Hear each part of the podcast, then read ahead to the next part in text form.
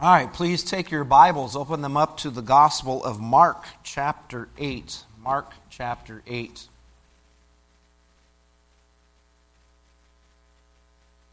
This is the uh, second message in a very short series, and it'll be the final message.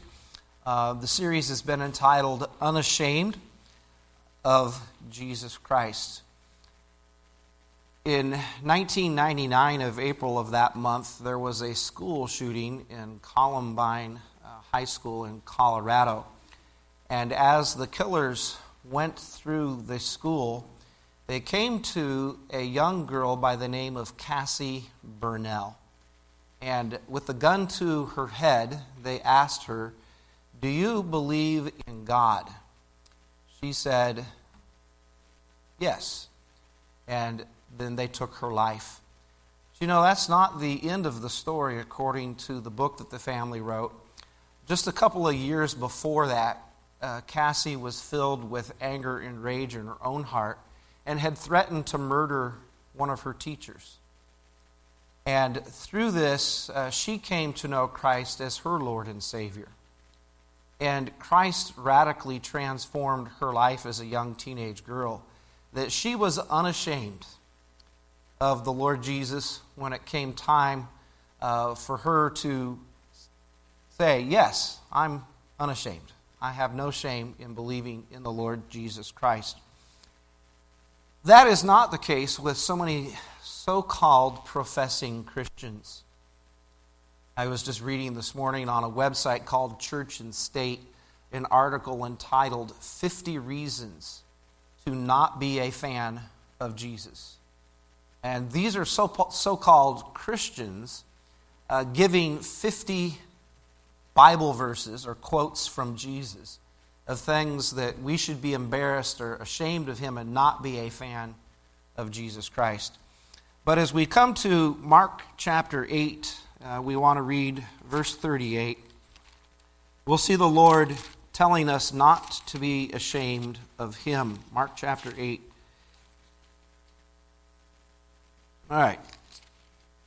These are the words of the Lord here in verse 38. Whosoever therefore shall be ashamed of me and of my words in this adulterous and sinful generation, of him also shall the Son of Man be ashamed when he cometh in the glory of his Father with the holy angels. So, a couple of weeks ago, we shared a message that Jesus Christ is not ashamed to call us his children, to uh, call us uh, his children, to allow us to take his surname. Wherefore, God is not ashamed to be called their God. And because Jesus Christ is unashamed to call us his brethren, to call us his children, then we can take this passage of Scripture today and we can say we should be unashamed to call Jesus Christ our God, to call Jesus Christ our Lord, to be unashamed of his words. Now, we looked at the concept of shame, um, the guilt that a person should feel for having sinned against God, and we know that we're living in a society which has totally erased the word sin and has replaced it with uh, such things as psychological terms, whatever that psychological term may be. Um, but yet, that should be in our lives. But it can also uh, connotate the disgrace that one finds in failure, either in having done something wrong or having forgotten to do something. Well, as we come into the Gospel of Mark, chapter 8 starts the second division of the book where Jesus Christ begins to, and here in this chapter, say, I am going to the cross. I am going to die for you. And he begins to teach them look, the, the kind of death that I'm going to die, you may be tempted to be ashamed of it. Because the Old Testament said, Cursed is everyone who hangs on a tree. Well, Jesus Christ was suspended, he hung from the cross. And to the Jews, that is the sign of a curse, and it is also a stumbling block to them. Well, how could our Messiah be cursed?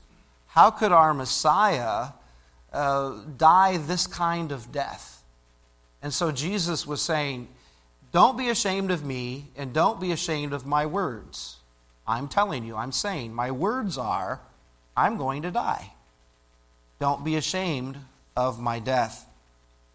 So he was traveling to Jerusalem, he graciously uh, picks up his ministry to his disciples.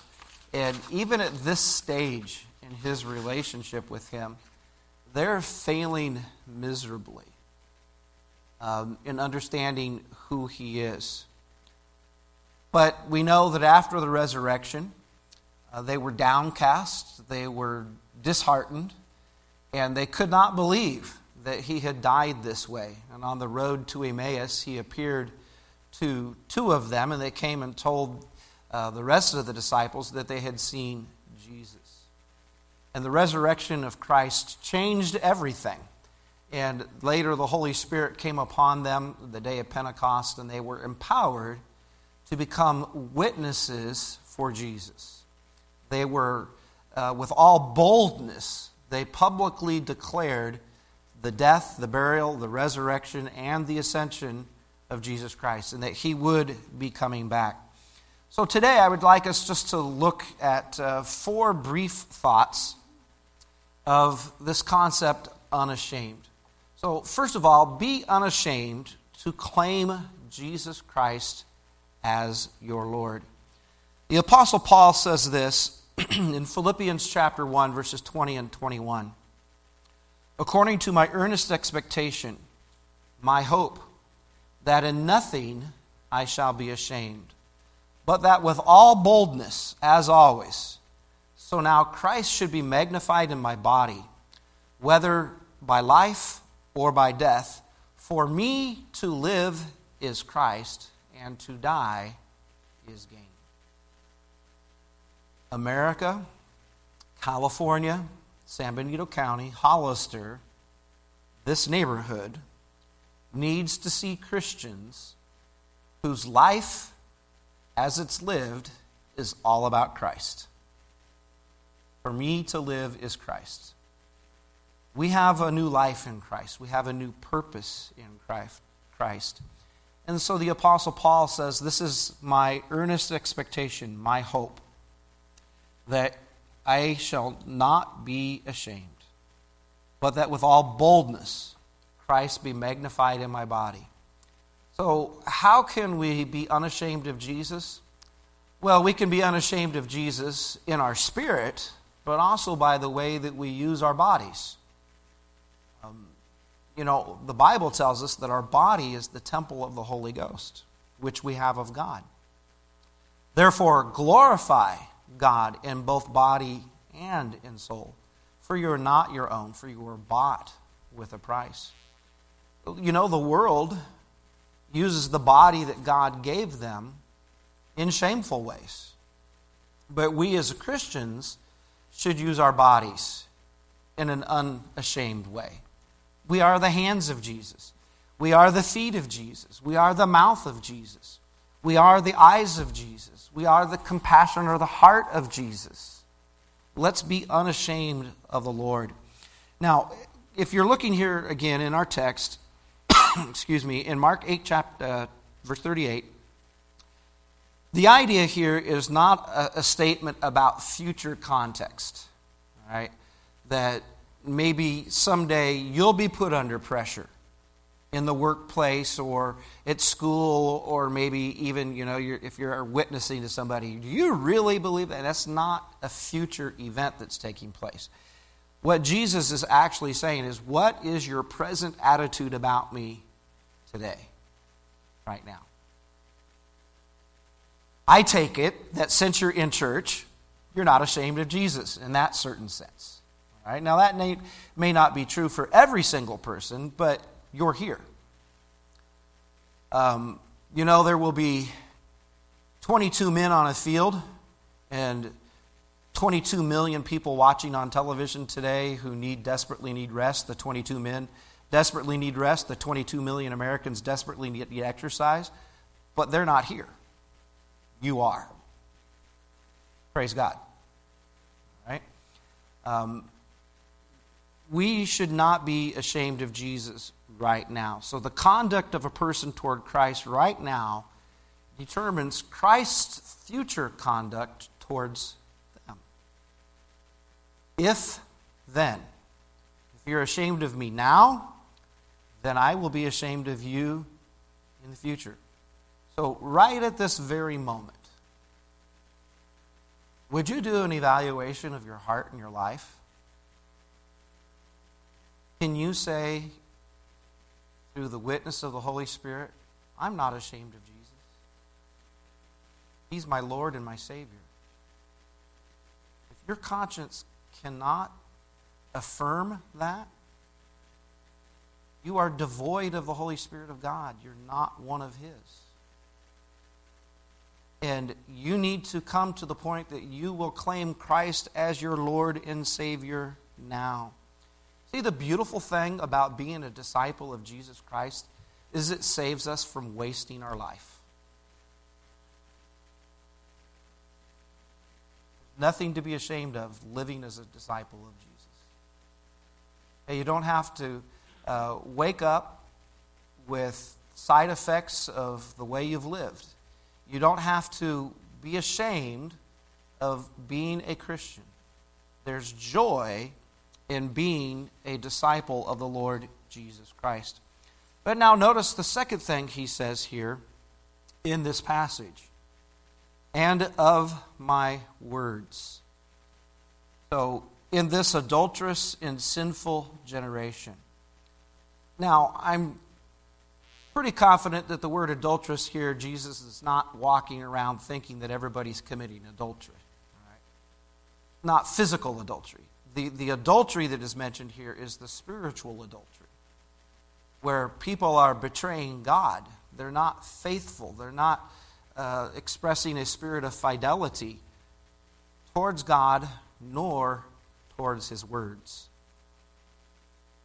It is, according to uh, the book of James, one thing to say that I'm a Christian, and another thing to actually have the evidence to prove that you're a Christian. Because those who have this disagreement between their profession and, and the way that they actually live their life, the difference is they're actually ashamed of the Word of God. They don't want to apply it to their life, they don't want that to be the, the governing um, or the ruling motive of their life. So this is our, our second point then is be unashamed to obey his words. Now let's take our Bibles and go over to 2 Timothy 2:15. And the Awana uh, children are supposed to be memorizing this verse this week, and the first one to walk up to me is going to get five Awana bucks, right? So that's just a reminder for anybody who's listening at home that goes to Awana. But this is the theme verse of the Awana ministry, 2 Timothy 2:15. Study to show thyself approved unto God, a workman that needeth not to be ashamed, rightly dividing the word of truth. Well, how could we be ashamed of the word of God? Well, either unfaithfulness or unskillfulness. We're not skilled.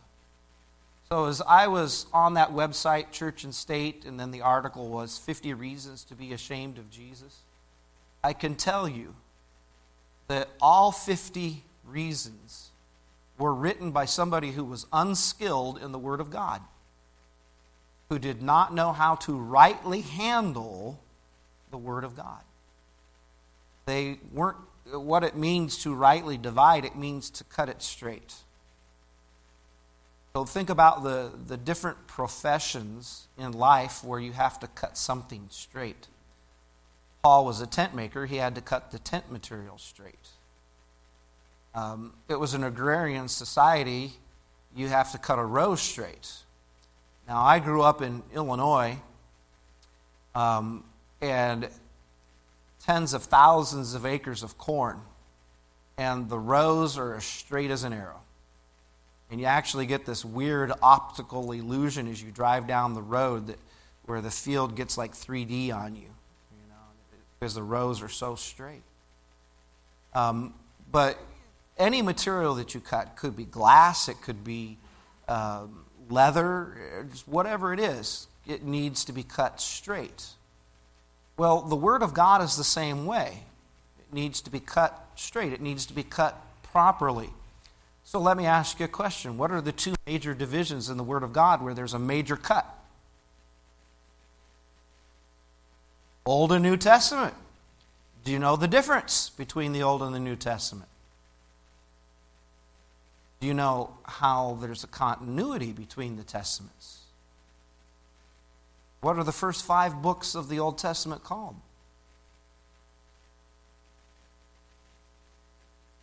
Do we know how to cut the Word of God into sections? What are the, the next 12 books of the Old Testament called after the first five? The books of history. Then you have the five books of poetry. Then you have the five major prophets. You have the 12 minor prophets. How do these all interact with one another? Do we know how to cut a straight line between these different things? Do we know how to use the books of Moses today? Do we know how to use them? What are the first four books of the New Testament called? The Gospels. Then we have a book of history, which is Acts. And then we have a whole bunch of letters written to individuals and churches. What do we call those? The epistles. I think I've shared with you before evangelist Doug Lowry. Um, when he got saved, he, he, he literally came out of the hippie culture and he went to Bible college and uh, he got dressed to go to his first day of classes. And dressed meant a pair of flip flops and shorts. And he walked out of the dormitory bare chested. This was Bob Jones University, and he was on his way to class. And a, a classmate stopped him. Whoa, what's going on here? And um, so he learned, well, yeah, you got to be clothed to go to class. But uh, then, as he was in Bible class, and this was his serious answer to a professor, um, what are the epistles? He put down the wife of an apostle. All right? So, uh, no, they're letters, all right, written to New Testament churches, um, then also letters written to pastors. And then, what's the last book of the New Testament? Book of Revelation, which is apocalyptic literature. Do we know the different rules that govern the different styles of literature, such as poetry? You see, as Christians, we make a general statement that we believe in the literal interpretation of Scripture. Well, should a poetic expression be taken literally, or should we try to figure out what does the poetic expression mean? So we believe in the historical, grammatical interpretation of Scripture. Do we know literary techniques in poetry that are used, such as personification? Proverbs chapter 8. If you don't know that, then you could be deceived and fall into the erroneous teaching of Jehovah Witness cult that make Proverbs chapter 8 all about Jesus. That's not what Proverbs chapter 8 is about. Matter of fact, the first nine chapters in the book of Proverbs are about two contrasting women a harlot uh, called Lady Fool, and then a virtuous woman called Lady Wisdom. So Proverbs 8 is magnifying wisdom as a beautiful woman that we need to be enticed by her by her purity, by her virtue, and not to be enticed by an adulterous woman. So, do we know how to cut the Word of God straight? So, we're supposed to study. Do we even read the Bible, let alone study it? I'll just be honest, folks. You bless me. Every week I am blessed because I get to sit down and study the Word of God. And there is so much more that goes into my heart that I can ever get out of my mouth during a message. And uh, then there's also some serious accountability for that as a pastor, too. Right? Because you study the Word of God, you should know what it means. But are we skillful in the Word of God? Are we ashamed of Bible study? As the Word of God was preached by the Apostle Paul to the believers in Berea, Paul said they were more noble minded than those in Thessalonica because they searched the Scripture to see if the things that were taught were so. You have your Bible with you this morning? You don't, or you shouldn't, come to church and listen to pastor preach a message and just click everything pastor says is going to be right. Wrong. Pastors make mistakes as they preach. Sometimes silly mistakes, getting Moses in the ark, even though he was in an ark. All right. Just not as big as Noah's. All right. Um, but one Sunday in Sonora, when I was a young pastor, I had the American Medical Association symbol that's on the side of the ambulance, you know, the serpents winding around it. I had Moses lifting that up in the wilderness. And so one of the men in the church came to me and said, Pastor, how many serpents were on that pole? And I was like, mm, Well, there were two. He's like, So let me read to you a passage in the gospel about how Jesus applied that so, are there multiple saviors, Pastor? Okay, I was wrong. All right. And, and, so there are things that you can get wrong. One, one week we had a missionary that came through and preached that the devil was omniscient. Is that true? Right? Well, those that are unskilled in the Word of God might think, wow, I better be careful because the devil's going to know what I'm thinking. He's omniscient. No, he's not. He's a created being. But those that are not skilled in the Word of God many times can be deceived because they're not listening for discernment. I think that could be a characteristic of our age, where the average Christian goes to church, clicks off the spirit of discernment, and just accepts anything that a religious teacher says. Perhaps that's always been the case because the apostles warned us, for some have crept in unawares, teaching damnable heresies. So, false teachers have always entered the church. That's why you need to bring your Bibles to church. Did you bring them today? All right. Now, this is just a preference, but our smartphones can get us distracted. Uh, they can get us on Facebook or TikTok or something like that during church when we're supposed to be in our scriptures. Now, I know how fast and convenient that a cell phone is to turn to scriptures. And uh, we used to do this thing on Sunday nights that were called sword drills, turn to a reference, and the first person there gets the credit and the point, you know. And so it was always like, oh, they're using the electronic copy. That's not fair, you know. It's just like, doot, doot, I'm there, you know, where otherwise other people are going like this. So if you can use your phone without getting distracted, use your phone, all right? But did you open it to the Word of God? Are you giving your concentration to the Word of God? Are you studying the Scripture? Now, a workman that needeth not to be ashamed, explaining and applying the whole Scripture uh, to give those that maybe listen to us the accurate sense of what is being taught. Uh, this is one of the character traits of Ezra the scribe. As he gathered the people together and he taught, giving them the sense or the meaning of the Bible as he taught it. And so to remain unskilled really is to be ashamed of the Word of God. Don't be ashamed of the Word of Jesus. You see, the Word of God is compared to a sword. Swords are not meant to be played with, right? Uh, they're meant to be used to cut, to separate. Um, and the Word of God is sharper than any two edged sword. And if we study the Word of God, God will get through the outer layers and the outer trappings of things and really get to our heart and cut deep personally within. And the Word of God will be, as it is, quick and powerful. It will transform us. Um, we will be like a man who the Word of God is like a mirror, but it shows the image of Jesus. And we stand there and say, I want to look like Jesus. Right? But it's not that outward conformity, it's the inward conformity of our new nature that we want to look like Jesus Christ. But this workman is the idea of that of plowing a straight row. Okay?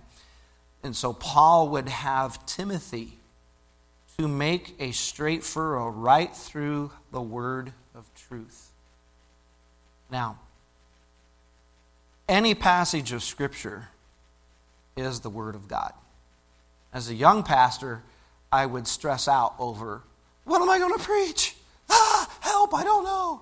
And there was like this rigid straitjacket put on me um, that I picked up somehow, I guess, and only one style of preaching was acceptable expositional, verse by verse, word by word.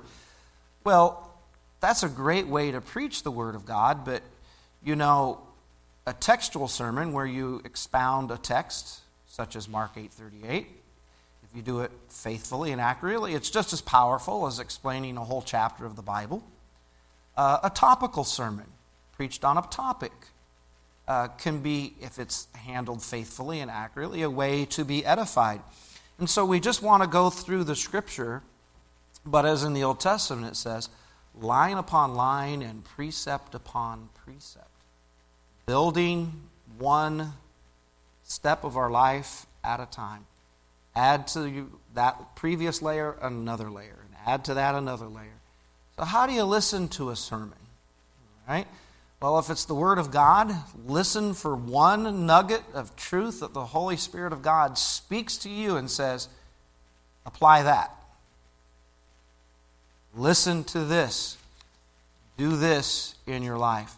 So, our handling of the truth must be straightforward, honest, without shifts or tricks.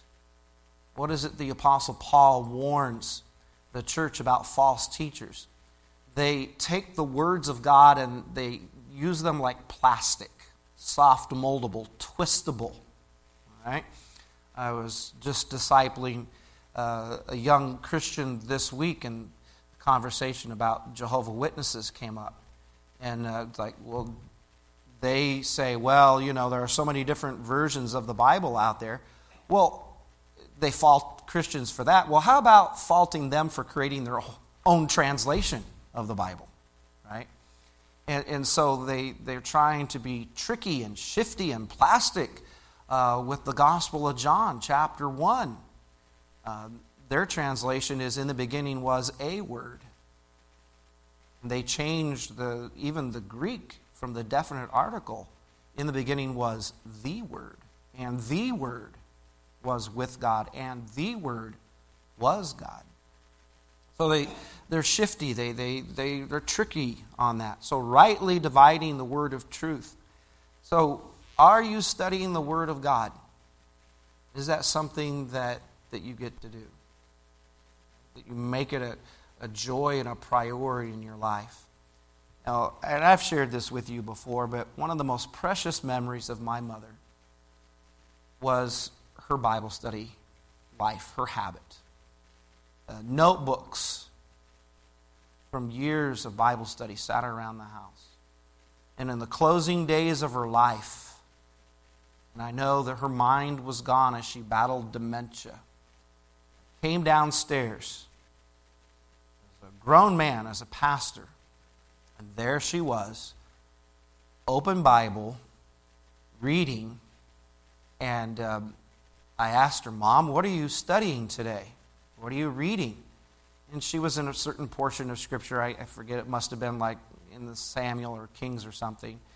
And uh, her comment to me was this Oh, I'm in this passage, and I don't think I've ever read this before. It is so exciting.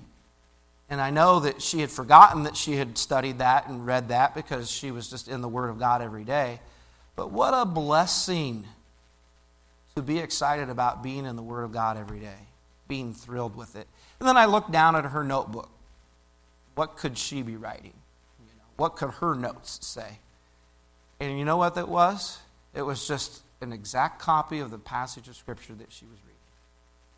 She wasn't skilled enough anymore in her mind because of the disease that was ravaging her mind to, you know, write down her own thoughts and apply it. But at least she was writing down the Scripture. She was interacting with it. What a beautiful thing.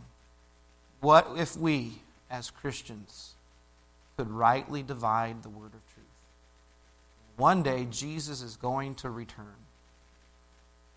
I'm sure that's an area that he'll investigate in our lives. Are we ashamed of Jesus? Are we ashamed of his words? Or are we unashamed of Jesus? Are we unashamed of his words? Are we ashamed of the fact that Jesus Christ is going to come? Um, we see this here and, and uh, go back to our text in Mark 8:38.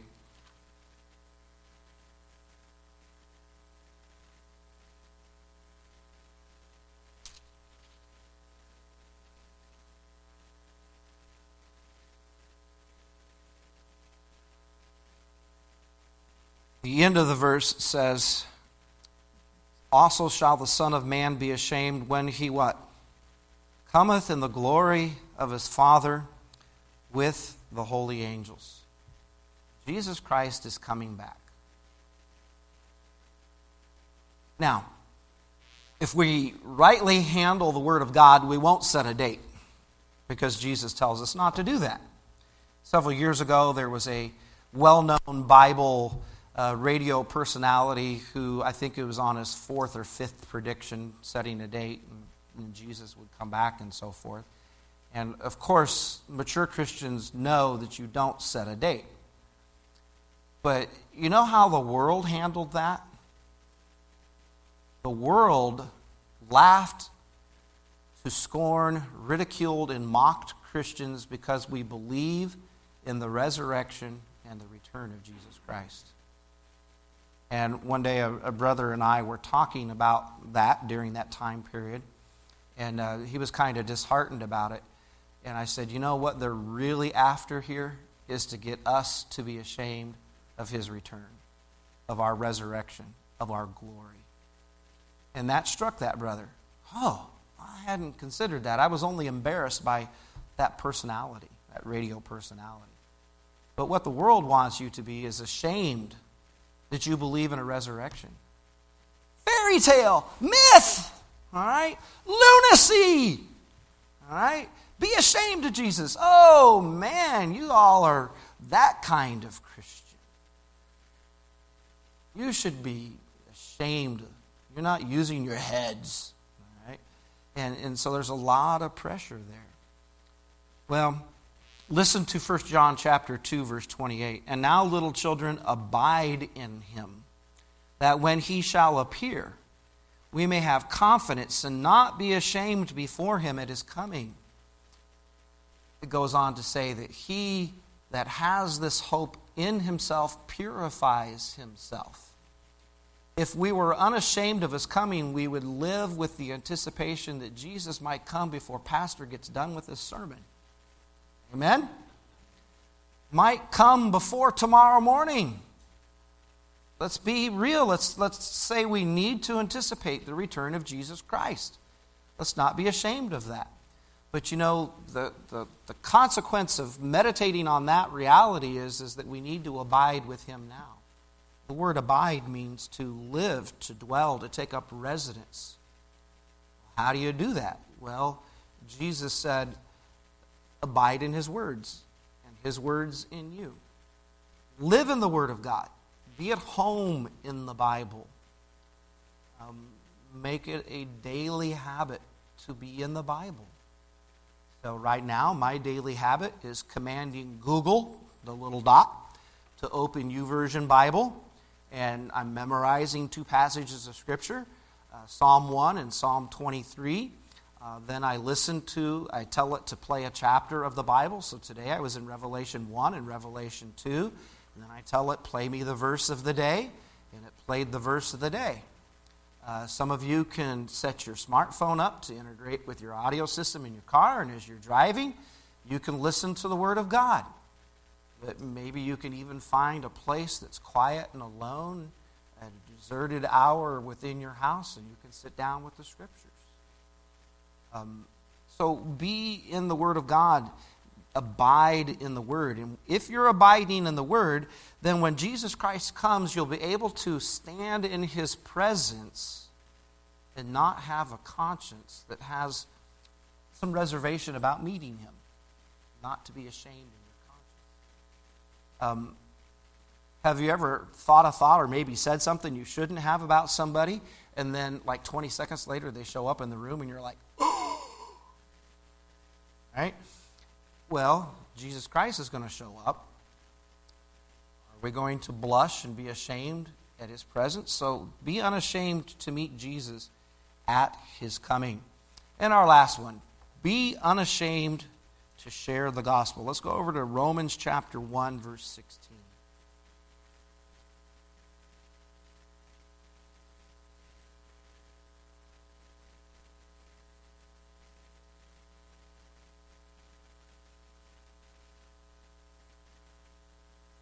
Romans 1:16 the apostle says this for I am not ashamed of the gospel of Christ for it is the power of God unto salvation to everyone that believeth to the Jew first and also to the Greek.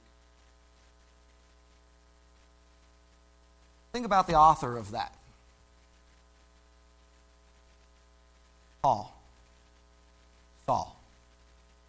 A murderer of Christians, who was glad to use his arm as a coat tree for those that murdered Stephen. And now he's boldly proclaiming Jesus and saying, I'm not ashamed.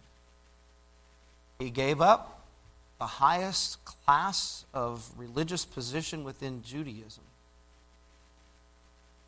And he said this about it I count it as a dung heap that I may gain Christ. Unashamed to proclaim the gospel. Paul gave his life for the gospel. Paul put his life in jeopardy for the gospel. Shipwrecked, beaten, stoned, famine, nakedness, under the threat of sword and peril. As I was watching a, uh, documentary on the life of Paul this last summer. They were talking about his journeys in the lower region of Galatia, which is modern day Turkey. And they actually had cameras walking uh, with the people on the ancient Roman roads. And they panned up and they said, This range of cliffs here in Paul's day were filled with bandits. And as travelers came past this road, their life was in peril. Well, Paul went past that to go preach the gospel in the next town in the next city. Maybe he was held up at sword point. Right? But he was unashamed of the gospel. Now, it was the power of God that changed Paul. It is the power of God that changes people in Hollister think one of the saddest realities today, I don't think Christians believe in the power of God anymore. God saves people today. He's still saving people. God is saving people in Hollister. Are we ashamed to preach that power and watch God save a soul? Watch God transform a life? We must be bold with our words. The world wants us to shut up and to stay in our homes and not preach to Jesus. We could not be ashamed to suffer as a Christian. 1 Peter chapter 4 verse 16.